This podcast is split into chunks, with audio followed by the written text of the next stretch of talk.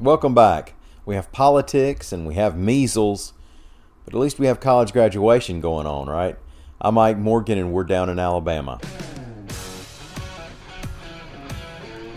Now, I've tried to develop a healthy psychological habit of stepping away from politics at some point on Friday and not peeking back until Monday morning. Now, that's not easy for me to do, I'm sure like a lot of y'all, but sometimes you get a helpful push. This week's push may have come from State Representative John Rogers, a Birmingham Democrat who during an interview earlier this week about the abortion bill said, quote, "So you kill them now or kill them later. You bring them into the world unwanted, unloved. You send them to the electric chair. So you kill them now or kill them later," end quote. Now, he explained that later, and you probably already got the gist of what he was saying. The common argument about bringing a child into the world under challenging economic circumstances and limited government support. Many commenters on our side actually agreed with him, but they just wished he hadn't used the word kill. Others were horrified by either what he said or how he was saying it.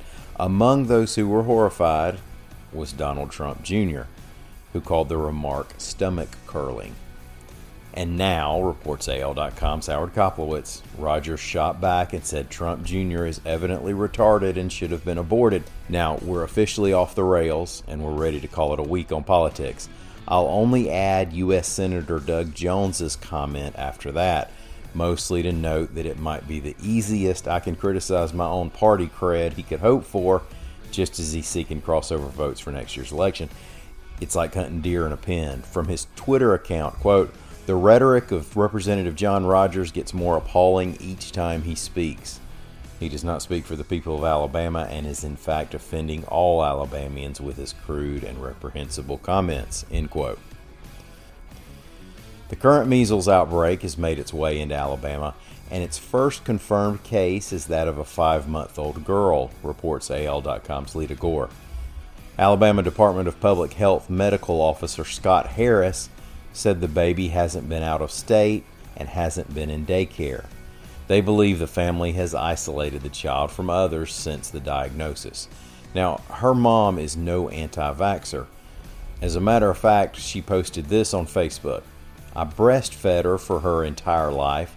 I've kept her up to date on her vaccinations. I took her to the doctor when she was sick, and she tested positive for something she was too young to be vaccinated for. She got sick because of the negligence of other parents who choose not to vaccinate their children," end quote. Now, of course, it was on social media, so inevitably people jumped on her about it, even questioning whether the kid actually has measles. And down in Alabama, we're all about healthy skepticism. But with doctors and state and federal health officials following all this, a fake measles outbreak would be one heck of a trick to pull off. They're not making this up. Also, the measles vaccine is cheap and plentiful. There's no shortage. If your kids aren't vaccinated or you don't think you ever got your booster, know that that option is there for you. Hey, here's a happier story. During today's commencement ceremony at the University of Alabama, Autherine Lucy Foster, who is the first black student to enroll at UA, is set to receive an honorary Doctor of Humane Letters degree, reports AL.com's Howard Koplowitz. Ms. Foster's from Shiloh, Alabama, and is now 89 years old. She attended classes for just a few days back in 1956, faced ridiculous harassment, and was expelled, they said for her own safety, but later she came back and earned her master's in education in 1991.